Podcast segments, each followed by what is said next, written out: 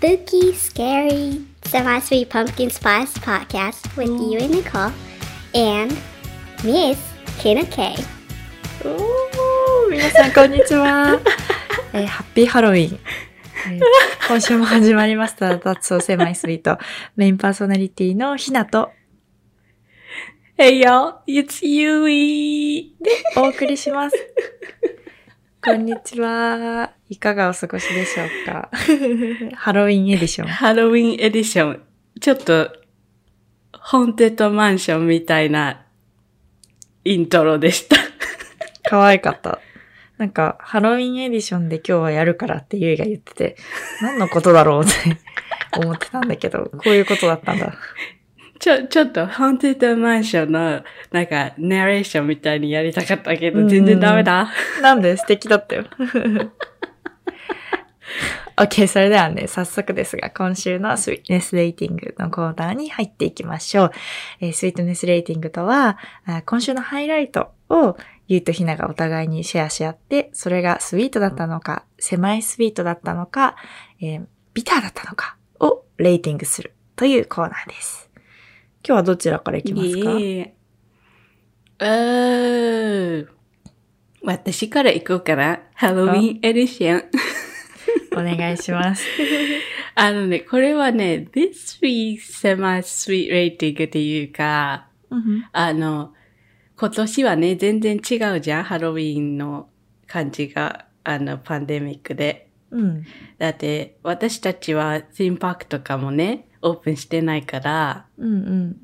そう、でも、あの、last year が、あの、私、ユニバーサル・スタジオ・ハリウッドの、あの、ハロウィン・ホラー・ナイトうん。に行ったんだけど、わあ、い楽しいなそうそうそう、楽しかったけど、あの、今年はない、ないの、オープンしてないからね。うーん。そうでそれを考えてて、うんあーって思ってたけど、あの、今年のハロウィン、サタデーなんだよ。うんうんうんだから、いつも普通のノーマルだったら、みんな超パーティーで、ギャーギャーやってると思うけど、ねうんうん。でも今年は多分みんなどこにも行かないでし、もうちょっと静かだと思うから、それは嬉しいから、絶対室内でやるでしょ、アメリカ人。いや、あの、やるでしょうね。うん。え、それは？だから、スイートなのセマスイート。狭いスイートなのね。だだって、お家に入れるのは嬉しい。ああ、なるほどね。えー、でも、なんか、ユニバーサル・スタジオ・ハリウッド行ったの、羨ましいけどな。でも私はホームボディだから、そっかそおっか。家に入れるのが嬉しいから、でもまあ、ティーンパークとか行けないのはね、うんうんちょっと寂しいから、セマスイートです。OK です。そしたら、え私か。私はね、今週ね、いろんなことがあったよ。うーんマジ、ちょっとね、今日はちょっと短めにやらなきゃいけないんだけど、話終わる。るかな、まずね、今週私、胃腸炎になってたんですよ。実は。ゆうに言ってなかったけど。なに私、最近体調めちゃ崩してんの。うん、悪い。あの、それもね、かなりひどくって、本当にあの、吐いたり、お腹壊したりを。ずっとやって。何食べたの？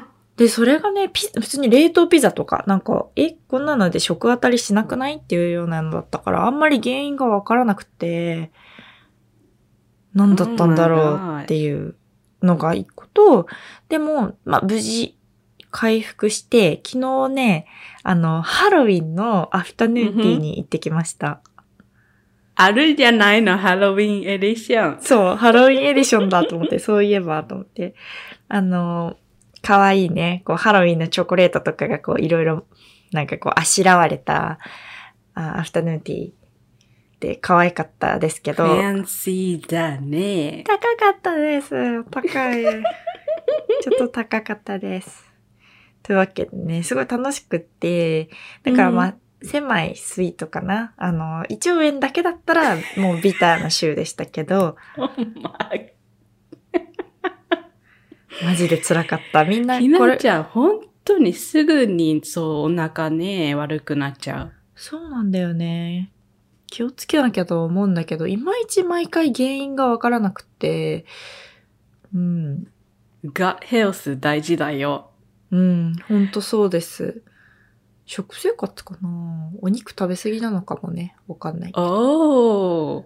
そんなひなちゃんに今日のエピソードは素晴らしいかもしれないね。そうですね。そうそうそうそう。今日はね、あの、高校時代のお友達をゲストに呼んでいます。ゲストだよ、また。そう、ちょっと、あの、いろいろなひ人の、まあ、人生だったり、こう、キャリアだったり、いろんな話聞けたらなと思って、あ、の、彼女は、あの、自分でサラダのお店をやっているお友達がいるので、私とゆうの高校の同級生に、彼女を呼んでみましたので、あのね、ぜひね、今日はね、いろんな話を聞いていきましょう。行きましょそれでは、えー、マミさんの登場です。えっと、マミさんです。よろしくお願いします。はい、よろしくお願いします。マミです。う。お願いします。ね、お願いします。簡単に自己紹介、私たちも、あの、久しぶりなので、ちょ5っと年ぶりぐらいです。そうそうそう。あのー軽くね、会ってない期間を埋めるじゃないけど、うん会ってない期間こんなでしたよみたいなおはい話してもらえると。はい。もうひなちゃんとゆいちゃんと同じ同級生なので、えー年齢は今年24で、今23歳になります。うんうん大学を卒業してから、まあ、半年間は、あの、食品メーカーの方に就職して、OL をやってたんですけど、半年で辞めまして、おその後1ヶ月半で飲食店をスピード開業させました。で、今はサラダ屋の店主を、小さいお店なんですけど、と西千葉っていう、あの、千葉駅から1個離れた駅の、まあ、徒歩5分ぐらいのところに小さなお店を構えて、で、サラダ屋の店主っていう、まあはい っていうありがとう職業でございますやってます。はい。もう素晴らしい。超素敵なの。私の友達の中で新卒で一番早かった気がする。やめたの。どうだろう。一番く私もらいに一番早かったと思う。そうだよね。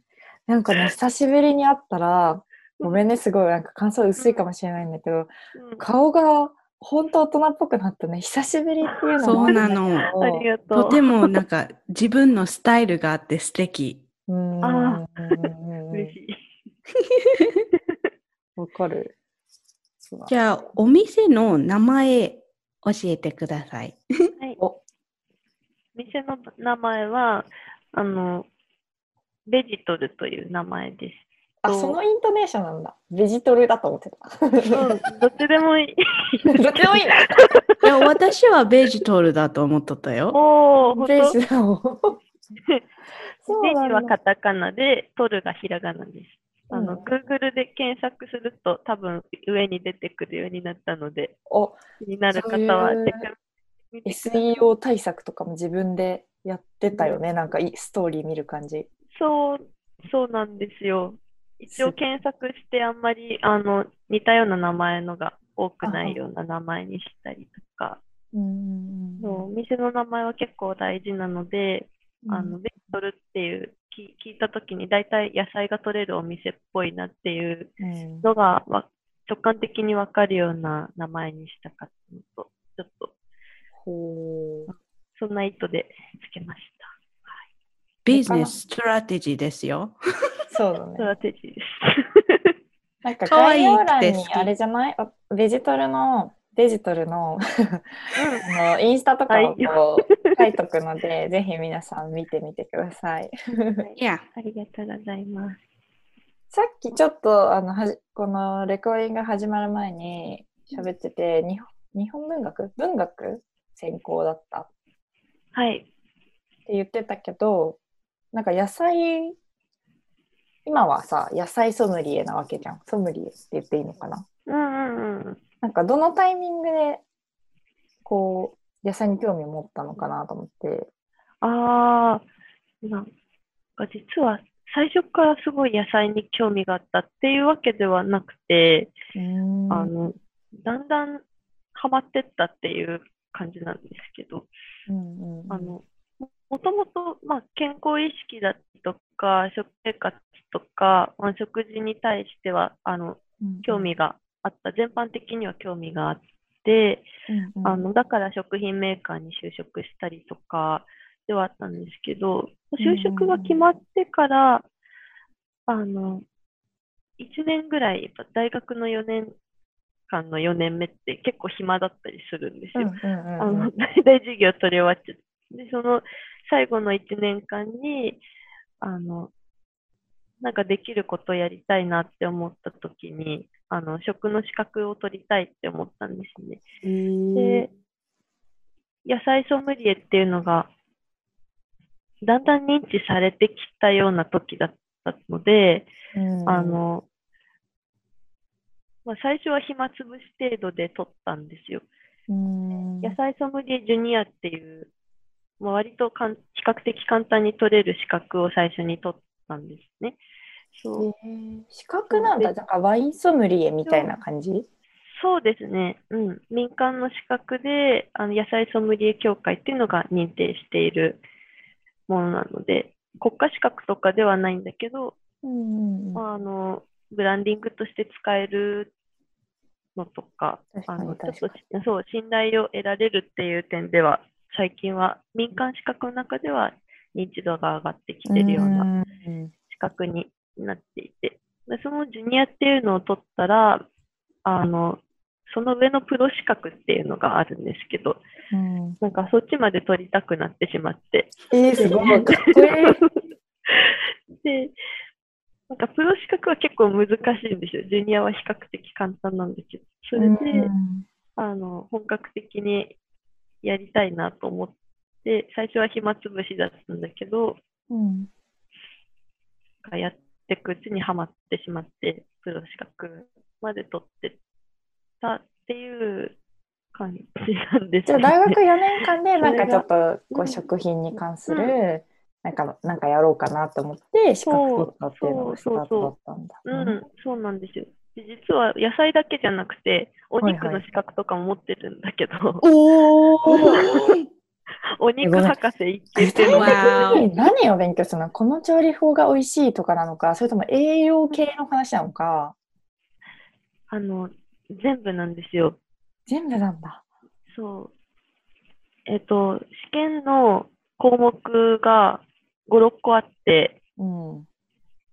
で、生産っていう項目、だから農業に対する、うんうんあの、うんまあ、項目だったり、あと野菜をどう売るかっていうマーケティングの分野だったりとか、あとは流通の観点だったり、あとは栄養調理の観点だったりっていう、うん。まあ、いろんな分野であの項目があって、それぞれの項目の基準点を満たせば合格だ。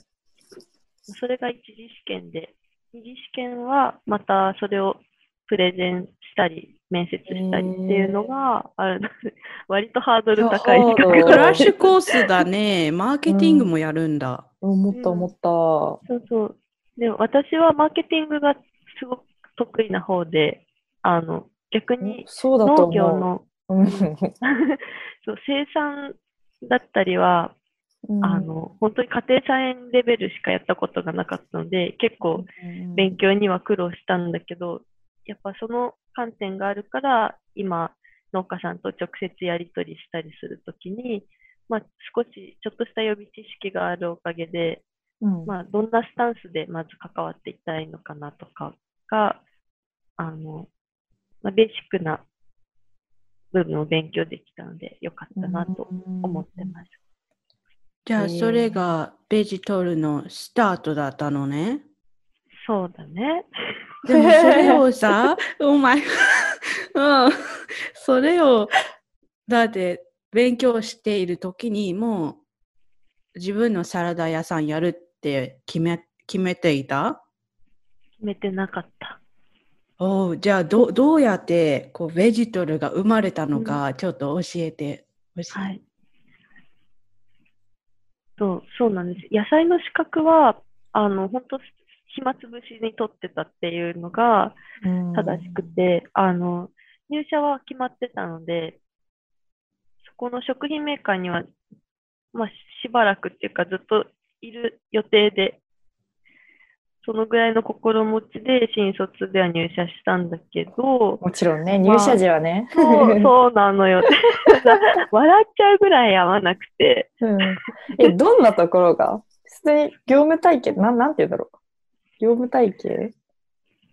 うーんと、まあ、いろんな観点からだったんだけど、まあ、まず一つは、あの、社内の人間関係もそうだし、ああが、まあ、まあ、良くなかったり、かな。あ、やっぱメインはそこなんだね。うんうんうんううんん。結局、上司は選べないわけじゃないです大きい会社か。大きいんですよ。上司ガチャって言ってるんだけど、ね。うんうんうんうん。そうだよ。うんうん。そうそうそう。いくらその会社の理念に賛同したりとか、商品が好きでとか、あの、で尊敬する先輩がいてとかだったとしても、そう直属の上司って選べなくて で、でそのそれを上司ガチャでで、私は外れを引いた方だったと思うんですよ。まうんあ、まあ割と。でもあんまり、その、外れを引いたことに対してごちゃごちゃ言うのも嫌で、なんか、それが嫌だったら独立すればいいだけの話だから。うんあので、環境が合わなかったから、それで、あの、愚痴文句言っててもしょうがないから、おあのかっこいい。別の 転職先を探したり、うんあの、かねてから独立はしたいと思ってたから、うんあの、店舗運営のノウハウはもともと学学生時代に持ってたので、あの、ちっごちゃいカフェの店長をやらせてもらってたんですよ。うんアルバイトだったんだけど。だから、だいたいちっちゃい店を回すノウハウは勉強させてもらってたから、すごい。すなんごい。とかちょっとやれるかなと思って思い切ってやめて独立しちゃったんだけど、まずそれに一番大きかったのはその人間関係で。うんなるほどね。あとは、あの、まあ、今の社会の大きな流れもそうですよね。会社員だから安定してるっていう時代ではないっていうのとか、あとは一番結構大きかったのは、うん食品ロスの問題はいはいはい。は、あの自分としてはかなり大きくて、でやっぱり食品メーカーって言うと、工場で生産して、それを全国に流通させてるわけじゃないですか。で、やっぱ規模が大きくなればなるほど、すごい食品ロスって出てしまってて、うん。うちも工場の中に入って、いろんな、なんだろう、パートさんをまとめてたりとか、うん、そうそうそうそう、や、やってたからこそなんだけど、まあ一生懸命工場で LINE で、おばあちゃんとかが LINE で働いてるんだけど、その、一生懸命働いて作ってる食べ物の3分の1は捨てられてるんですよね。あの、よく見えないからとかでしょ？うん。よく見えないからっていうのもそうだし、単純に売れないから捨てるっていうのもある。ああ。で、まあ、実情としては、まあ、私の勤めてたところは、あの、工場で生産したものをスーパーとか小売さんに売ってもらってたんだけど、うん。まあ、小売さんも付き合いがあるからいっぱいね注文しないと。仕入れて、そう、注文してあげて、で、その注文量をうちは納品してっていう流れだったんだけど、うんあの、小売さんで実はどのぐらい売られてるかって言ったら、まあ3割は売れなくて、そのまま捨てられちゃったりとか、そう、もちろんちょっと waste. そうなの。うんで、なんかずっと嫌だなと思ってて、それは。で、働いてる人も悲しかったし、に対しても悲しかったし、なんか、もともと私、割と野菜勉強しててハマっちゃったっていうのもそうだけど、なんか、かなりエコ意識が強い人だったから、なんか地球に優しくしたいっていうのはずっとあったんですよ。あの、まあ、それをみんなに強制はしたくないけど、自分はやっぱり優しくいたいなっていうふうに思ってたから、なんかここでずっと働くことに、あの、少し違和感を覚えてたっていうのはかなり。ああ、なるほどね。うん、私はもう、Oh my god、もうね、もうスタンディングオベーションですよ、本当に。うん私も野菜大好きなの。うん。で、あの、食べ物をウェイストするのも大嫌いで、うん。だからなんかいろんな人の残ったものを私が全部持って帰るみたいな。そう高、最高。なんか私、私も食べ物とか、その、うん食品ロスとかに興味持ったのって自分で独立してうん料理作るようになってからうんなのね。なんか、あ、思ったより多分家庭から出てるゴミも多いし、産業ゴミが多いのももちろん、うんみたいな観点でこう気づき始めた。で、あとなんか、か野菜も大人になって好きになったタイプなのね。私は小さい時好きじゃなくて。だからなんか、その、大学4年の段階で、まあ、野菜の勉強しようとかって思ったのは、うん、なんか、食品が好きだなって思ってたのは、ごめん、なんか就活みたいなんだけど、どういうきっかけだったの？なんか、食ってさ、わかんない。大学生ってさインスタント食べたりするじゃん。なんか、うんうんどうでもうん。うんいいやっていう人も多いけど、なんか、どう、その辺どうなのかなと思って。ああ、なるほど。そもそもなんで食とかにそうそうそうそうそうそう。とか。いや、なんかさ、食細いジョブインタビューです？ごめんごめんごめんごめん。もみさんってなんか食細そうだなって思って、ごめんごめんごめん。ああ、No! えあいいじゃないの、聞きたいよ。うん、ありがとう。うんとね、食は、なんかこれ本当によくわかんないんだけど、小さい頃からずっと食に対する執着みたいのがずっとあったの。え、そうなの？昔ながらなんだけど。で、で、食細そうだなって言ったの多分高校2年生ぐらいの頃だよね。あの、なんか、受験とかががあってさ、かなりストレスがかかってた時だったんだろうね。なんか、そのストレスとかが食に向いちゃうタイプで。Oh あ my あ、gosh. こちらも。私たちもそうだよね。で、高校2年生、3年生の時は、うん逆に摂食障害っぽかったんだよね。うん、ねそう、そう思うとマミさん、すごくね、スリム、もうずっとスリムだった。で、そっからすごい太ったんだけど、ちゃんちゃんと、ちゃんと元の体重には戻ったんだけど、なんかそういう経験もあって、あの、やっぱりいろんな体を体験してきたわけで、で割と幼少期、は太い方だったんですけど、ええそう、すごい太ってて、で、高校時代に一気にガツッと痩せて、それで大学時代にまあ戻って、で、っていう感じで、いろいろなんか自分の体をその食事でいろいろ変えてったりとかしてきた経験があったので、なんか、図らずもね。だかならる、ほどね。あの、どれだけ食事がその体とかメンタルとか、に影響を及ぼすかっていうのを結構肌で感じてた部分があったから、やっぱ食べるものは大うん大事だなっていうふうに今思ってて。あれだったんだな。うん。いや、うちいやは、なんか、昔のエピソードで話したんだけど、本当にあの、うん過食タイプなのね、私とかは。うんうんうんでうんあの、きっかけは高校生の時に食べないダイエットをしたから。でそこからこう、なんかこう、リミッターが外れてっていうのを経験して、で、あ、私おかしいんだってことに気づいたのって、本当に20代うん。になってからだったから、入なんか。うんうんうん。それまでわかんないんだよね。なんかご飯ってさ、うん当たり前にうん。こう生活の中にあるもので、いや、すごいわかるな。うん私もね、あの、あんまり、なんか、ヘルシー、もう、超ヘルシーみたいな、あの、リレーションシップがないのね、フードと。なんか、ビンジとかよくやっちゃって。臨時って何？あとは、まあ、これ、ビンジイーティングって、なんか、めっちゃ短い間に超いっぱい食べてう、んうん。やるやる。もう前もう前のレッスンに食べて、ううんでもその後、もう、ああ、食べちゃった。だからその rest of the day 何も食べないとかね。うんそんなんややってて、今でもそちょっとね、あの OCD みたいな感じで、これを食べなきゃ、あれを食べなきゃみたいな、こう、オブセッションがあるんだよね、うんフードに。うんうんだからそれはあまり良くないんだけど、うんなんかだんだん、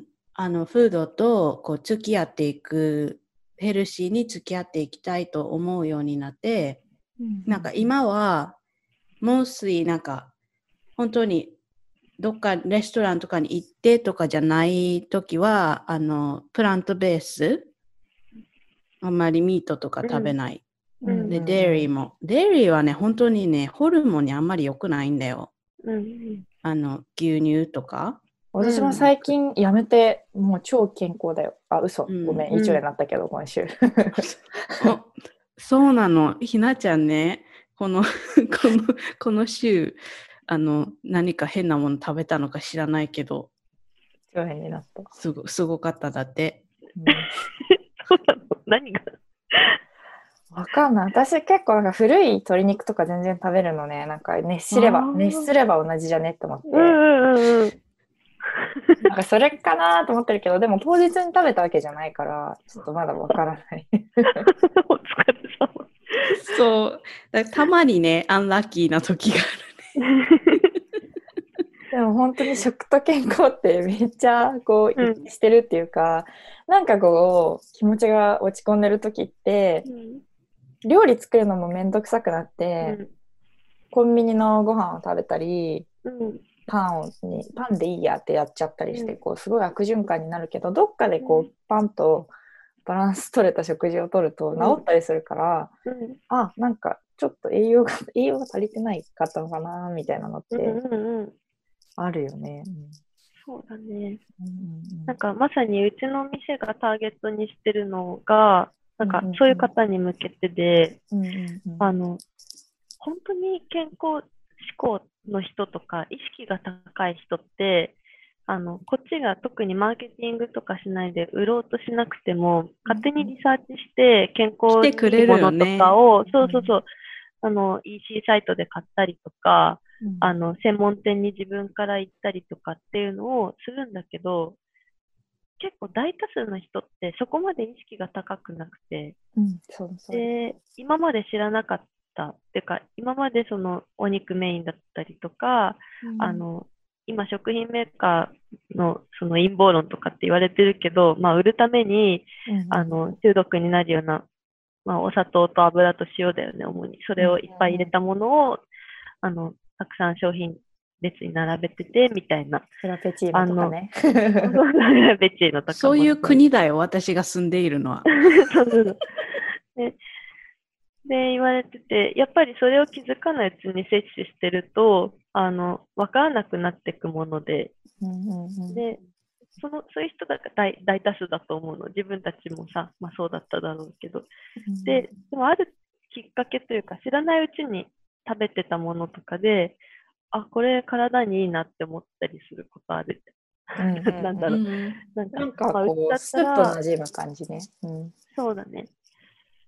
うちだっ手軽に、じゃあなんか、おしゃれそうなサラダ屋さんあるから一回食べてみようって思って食べたら、なんか、あれ意外と野菜ってこんな美味しいんだっていうのが初めて分かって、そこでだんだんファンになってってくれるとか、なんかそういうチャンネルを結構意識していて、なんか多分本当に意識高い層とかをターゲットにしたらもうちょっと楽にできる部分もあるのかもしれないんだけど、マーケティング。うんうんうんでもやっぱ影響力で言ったら、なんか私がその、ちょっとでも変え変えたいなって思う層ってそういう、今まで気づいてなかったけど、気づいたら行動が変わるっていう層だから、なんかそういう層に刺さるような感じで組んでるかな。だから、こだわりすぎたりはしてない。うん、手軽だよね。あの、玄米おにぎりとあ、か、そうそうそう、ありがとう。なんか入れる酵素っていうのかなななんていうんだ。うん。何と、そうだねあとなんか、カップでね、持ち帰りみたいなのできるね。と、そう、テイクアウトメインのサラダカップうんうんうんうん。をあのねあの、あの、何玄米のおにぎり、あの、シップしてくれません？こっちに。わ本当に食べたいの。本当かるわだよね。かる。私はマジで食べたい。そうマジでおいしおいしいから。そう、そうだね。シップして、今、今、シッピング止まってるけど、ほとんど。帰っておいで、日本に。本当だね。何便で送ればいいんだ い今ね、あのね、あのね、船しかやってないみたい。そうああんたそういうこと言うと本当に送ってくれちゃうからやめな。でもね、あのね、まあ、今話聞いてて、マミさんをロサンゼルスにあの来てほしいなってちょっと思った。ねあのね、ロサンゼルスはアメリカの他のところ、他のね、 state からも言われるの、うん。あそこはもう、なんか、グリーンスムージーとサラダみたいな、ベジタリアン、ビーガンうんうんとかね、そうでそうなんかいろいろなそういうトレンディーなうんヘルスアイテムっていうのが、あのあるのも LA なのね。でそういうあのラグジュアリーなスーパーマーケットとかもいっぱいあって、うん。あの普通のなんて言うだろう。いろんなところにいっぱいあるグローシーと違って高いんだけどそういうとこで見ないようなあ野菜とかあブランドのなんかあんまりこうシュガーとか使ってないもうちょっとオーガニックでうんナチュラルなうん。アイテムとかをやってるスーパーマーケットがやっぱり多いからうん。来たら楽しいと思うよ。確かに。へえ。世界展開だね、デジトル。そうね。ロスに来て。うねん、来て、うんそれで、うん。あの、やっぱり、こっちからのトレンドが日本に行っている気がするから、そうねんそうだね。うん、なんかおしゃれなサラダとかね。だからそういうのもあるんですよ。だから来てほしい。行きます。おにぎり持って。イエー !Oh my god! そして、あの、来年来て。うん。いいね、いいね。おにぎり食べたい。おにぎり食べたい。ひなちゃん来れるね。行きます。すいません。いや私ね、すごい迷ったの。この放送の前までに一回言っといた方がいいのだろうなと思ったんだけど、私の分もいけるでしょそういや、なんかあざとすぎるかなと思って。じゃあ終わった後に。はい、ぜひ行ってみます。うんあの、実家に出戻り娘したのでね、会社辞めて私もね。そうだね。あ、木更津に帰るついでに。そ うそうそうそうそう。そうなの、そうなの。でもなんか、こうそういうなんか高校時代の、まあ、ちょっと軽い摂食障害みたいな経験だったりとか、もうこういろんなのがこう点点となってというか線となってというかなんかうん。感じであサラダ屋さんをやってるんだと思ってそうそうそう。もう本当に運が良かったとしか言いようがないね。いいやでもそう話聞いた運もあ感じマーケテるかもィングのしれない天才だよね。いや、運もあるかもしれないけど、でもそれはやっぱりマミさんの、なんて言うんだろうね。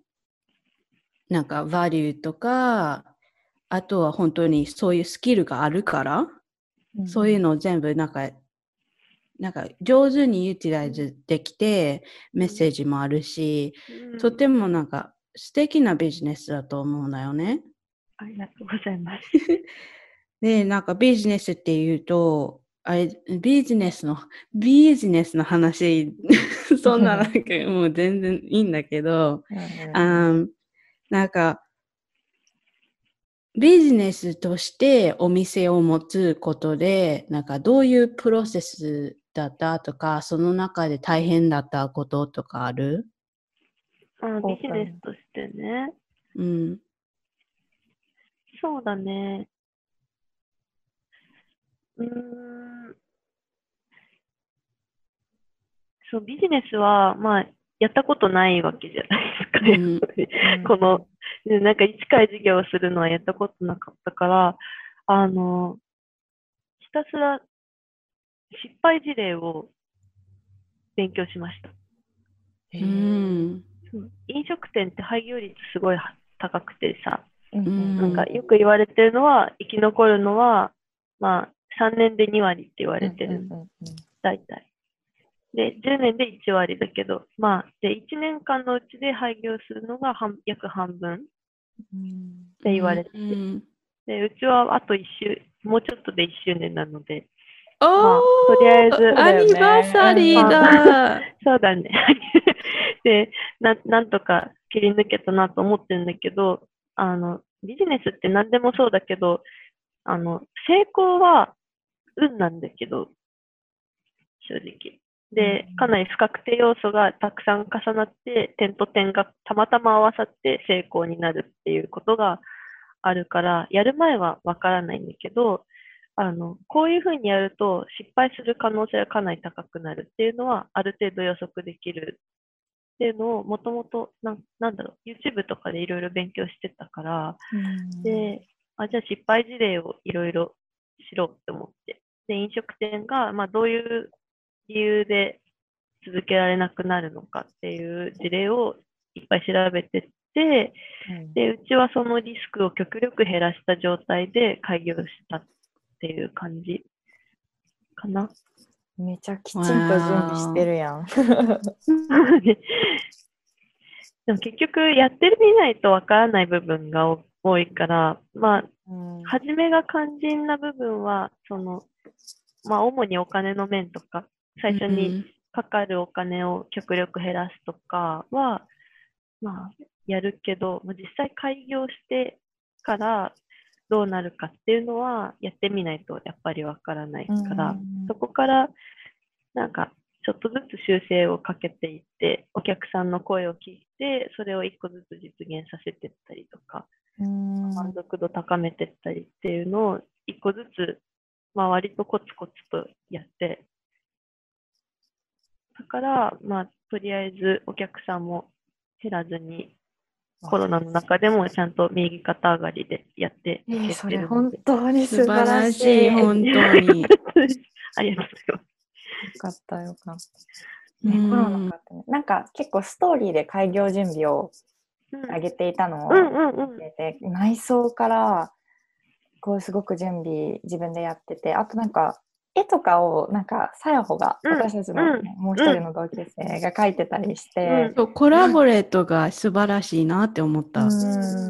心がほっこりしましたよ。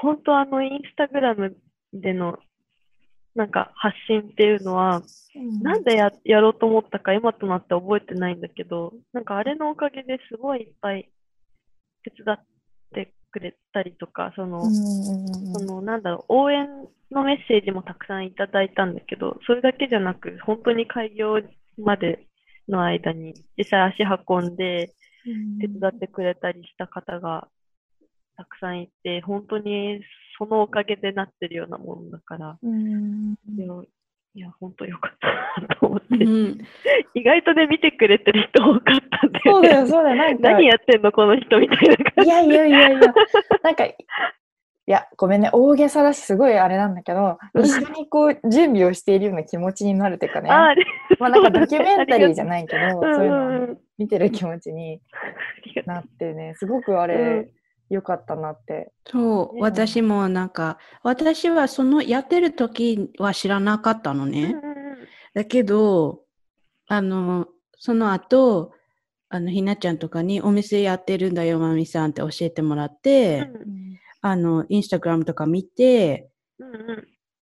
なんかね、そのお店を、お店の周りで、まみさんがも、なんか、作るコミュニティみたいなものがうん素晴らしいなって思って、あー本当に素敵うんね、思って、そういうのってやっぱり大事だなってうんとても思っね。た。お客さんもそうだけど、コミュニティがあるから、うんなんだろう。うん、すごい素晴らしいものを作っていけるんだなって。そうですね。本当その通りだと思います。なんか、ご縁はね、大事にしたいなって思う。うん。なんかさ、お客さんが手作りのうん、サラダカップ入れかな私がインスタで見たの。ああ、バッグ。う。んうん、とかを見て、なんかあ、あまり私はそんなにお店にコミットしたことないなって思ったから、それすごいいいなってそうだね。思った。うん。なんか大切にしていることとかある？大切にしてること。毎日そうお店やってお客さんともそうだし、あのうんうんローカルファームとかも、うんうん、うん。それもコミュニティだしそっかそっか。なんかそういうのでなんかうん自分で大切にしているバリューとかってある？そうね。あなんか、すごく意識してるのは、あの、誰に対しても謙虚でいるっていうことは大事にしてる。なんか、やっ結構ビジネスの世界になると、関わる人が大人の人が多かったりとか、なんだろう、やっぱり男性が多かったりとか、まあお店やってる人もね、男性が多かったりとか、うんあの、で、営業さんとかも、まあすごい、うん、マウント取ってくる人もいるわけよ、結構。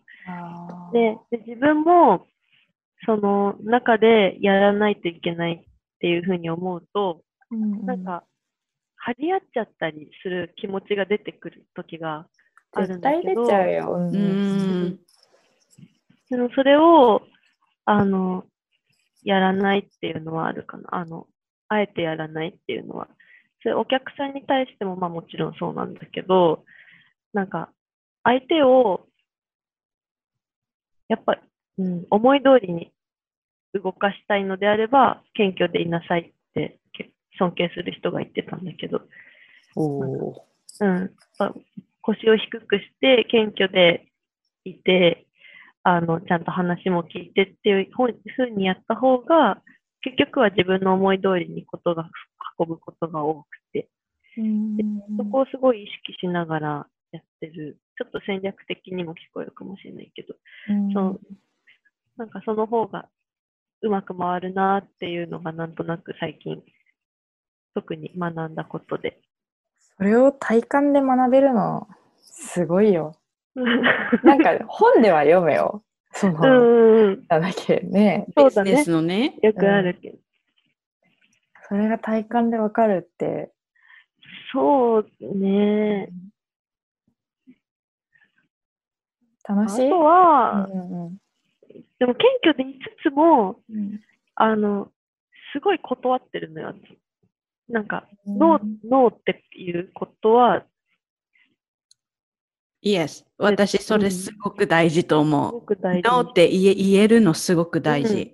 うんなんかビジネスとか、うんあごめんね。あビジネネスとかうまくやりたいんだったら何でも Yes。どんな opportunity も Yes, Yes, Yes って言わなきゃいけないと思うかもしれないけど、うん一番 No っていうのが一番ハードで一番大事だと思う。うん、うん。そうそうそう。本当その通りで、なんかね、いっぱいいるんだよね。店をやってると、一緒にやりませんかとかさ、お誘いがあったり、あとはなんか、あの、このシステム導入しませんかっていう営業、セールスもいっぱい来たりとか、あの、まあ、かなりいるんだけど、で、お客さんもそうだよね。あのうんお取引先だけじゃなくて、お客さんも、やっぱりなんか、いろいろアイデアをくれる時も多かったり、なんかこれがあったらいいなとか、あのそう、そう、例えば、ね、営業時間夜もやってよとかあったりとか、なんだろう、いろんな要望をいただいたりとかするんだけど、あの、何を聞いて何を聞かないかっていうのは結構明確に自分の中で決めてて、へでー。8割、9割方はだいたい聞き流して、もちろん謙虚に答えてはいるんだけど、あの、でも聞き流して、あの導入しないとか、うんあの、最終的な結論はノーっていうことがすごく多くて。で、ただやっぱたまにね、10人来ると1人ぐらいピンと来る人がいたり、うん。なんか、あ、これはすごいキラッとしたご縁だなって思う時があって、うん。でそういう人とのご縁はすごい大事にするし、おっていう感じで、うんうん そう、まあ、人当たりよくはするんだけど、なんか割と断ってることが多いかな。うんで、すごいな。今日の私の目標はすごいなで終わらせないようにしようと思ったんだけど、出ちゃった。You just said な it. あ、それも聞きたい。あの、なんで私は西千葉にしたのかなっていうのが、ずっと気になっててっていうか。なんか最初はね、都内で考えてて、うんうんうんまあ、なんとかしておみお店をやろうっていうのを考えてたから、なんか、サラダ屋じゃなかったんだよ、最初は。そうなんだそう、全然別の、なんかカフェでもいいし、ご飯屋さんでもいいなと思って、いろいろ、や、なんか、計画を立ててたんだけど、うん。まあ、事業計画立てるにあたって、金銭面とか、その、事業の、なんか、成功してるイメージが全くつかめなかったりとかっていう、まあ、壁がたくさん出てきて、で、これは方向修正が必要だなという感じになったときに、うんあのまあ、ずっとその夢を見てて、都都内の方でっていうふうに思ってたんだけど、うん。なんか、あるその壁にぶつかった瞬間から、身の丈にあったところから始めようっていうふうに、舵を切った瞬間があって、うん。で、そこから身の丈をすごい意識するようになったの。あの、き金銭面もそうだし、住む場所もそうだし、なんか最初は都内で一人暮らししながらとかって思ってたんだけど、うんうんうん。今は辞めて実家に住みながら、実家から通って、うんうんあの、お店やってるんだけど、うん。なんか、で、実家から通うとすると、あの、まあ、その千葉県内かなっていう感じかな。うんうんうん。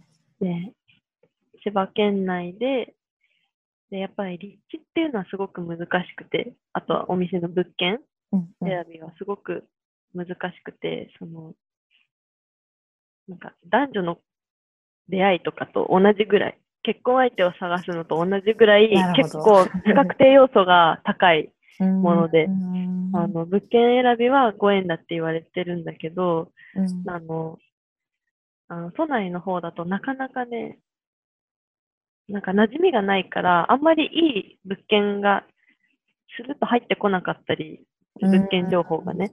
で、とかだったんだけど、その西千葉だったら4年間ずっと通ってたし、うん。あの、まあ、近くに住んでる友達の家とかもいろいろ渡り歩いてたから、なんか大体この辺で住んでる人どういう人とかっていうのが分かってたしっていうのがあって、ね。うん。あの、西千葉でまあちょっと探すかって舵を切った時に、あの、不動産屋さんにふらっと入って、飲食店の物件ありますかって言った時に紹介してもらったのが今の物件で、なんかたまたま空いたばっかりで、で、内見に行ったらすごい、なんかうちはガラス張りなんだけど、うん。まあ、出入り口が。で、ガラス張りで飲食店向きだったりとか、なんかすごいいろいろピンとくる部分があってうん、その、今の物件にしたっていう感じ。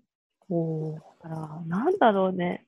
これもたまたまやってたみたいな感じ。へー本当は西千葉じゃなくても、あの、うん西千葉じゃなかったら別の、なんだろう、千葉市のどっかの駅とかでやってたかもしれないしっていう感じ。なんだ。いや、ずっとなんで西千葉なんだろうなーって。そうだよね。逆に西千葉に開業したから、あの、大学生がいっぱい手伝ってくれたりとか、うんあの、で、今も大学との関わりがあって、うん大学にサラダおろしてたりもするのね。素晴らしいよ、本当にこ。ビジネスうま。とか、あの、教授さんよく来てくれたりとか、大学の授業にもちょっと出させてもらったりとかっていうのとか、まあ少し近いからっていうのと、あと卒業生だからっていうので、結構コミュニティが広がったりとかしてるから、結果オーライだったなと思って。本当にローカルの、ううん、なんていうんだ、コネクションっていうのがあるのうんがね、うん、それを、うん、大事にしていくのがいいよね。うん。わうん、そうね。かる。かっこいいな。いつかカフェやりたいなとかは思うけど、この話聞いたら、いや、本当になんか一つ一つ泥臭く、こうやっていく、なんかね、夢、夢としてはこうなんかね、ふふわふわうん、楽しそうなといううん。イメージがあるけど、うん、なんかそういう面を聞いて、なるほどなって本当に思う。うん、なんかこれからのゴールとか、やりたいなって思うこととかある？これからのゴールは、まあ、実際今飲食店やって、うん。まあ、大変なんだよね、結構。うん。一人で回してるの？もう。と一人の時とあの家族と一緒にやってる時そうがなんだ。ううんん。で今はお客さん増えて一人じゃ回せないことが多くなったからかなり家族の手を借りてるんだけどっていう状態かな。うん。逆にすごいうちは一回家庭崩壊してるんだけどあのうん一回そうばらけたもののお店やったことでまたちょっと仲良くなってきてるからうん。素それでね。そうかなと思って。うんうん いやいやいや、今後は、そうんの展開としては、その、まあ、飲食ビジネスって、まあ、今回コロナで打撃を受けた飲食店いっぱいあるっていうのはさ、ご存知の通りだけど、まあ、すごいビジネスを続けるのは難しいっていうのをやってて、実感する部分が多くて、うん。ビジネスモデルとしてね、うんで、飲食店はなくならないと思うんだけど、その価値があるし、うんうんうん。で、マーケティングとかその知恵を使って工夫していけば、全然なくなっていくことはないんだけど、モデルとしてはかなり難しいから、うん。あの、まあ、今後としては、お店はやりつつ、事業転換はしていくかなって思う。かっこいい。素晴らしい。うん、ね、もう、マミさんから今日、勉強することがいっぱいあって、本当にこれできて嬉しいよ、私は。私も嬉しい。貴重な時間をありがとう。本当に。ありがとう。本当なんか、に素ゆうちゃんの敵な時間。英語、英語、そう、あの、勝が手に出てきちゃうの。いい。勝手に出てきちゃうの。いつもなんか、かはとか言われる。あの で、あの、え？って止まってるところはに日本語を考えてるの。あ、そうなの。かそう。っこいいな。英語ペラペラか。うん。で、最後になんかお店の宣伝でも、リスナーにメッセージでも一言いただければなと思います。なんかこんな感じのバックグラウンドを持った人が、道場でサラダ屋をやってますので、千葉にいらっしゃるときは、ぜひ。あれ、千葉市内だったら Uber Eats もやってるんだっけ？あ、ウーバーイーツもやってます。千葉市内。ぜひ、あ、あとインスタをぜひ見てみてください。結構、頻度高めに更新してるので、宣伝になっちゃったけど、いや、いいんだよ。ありがとうございました。ありがとありがう。とうございます。マミさんとベジトルのインスタグラムアカウント、ウェブサイトもショーノーツにリンクしておきます。うん。ぜひぜひ見てください。はい。というわけで、今週の雑草狭いスイートは、えっと、マミさんをゲストにお呼びして、えっと、彼女のね、何人生とか、キャリアとか、キャリアプランについてお話を聞きました。いかがだったでしょうか？来週の雑と狭いツイートも楽しみにしていてください。バイバイ。バイバイ。バイ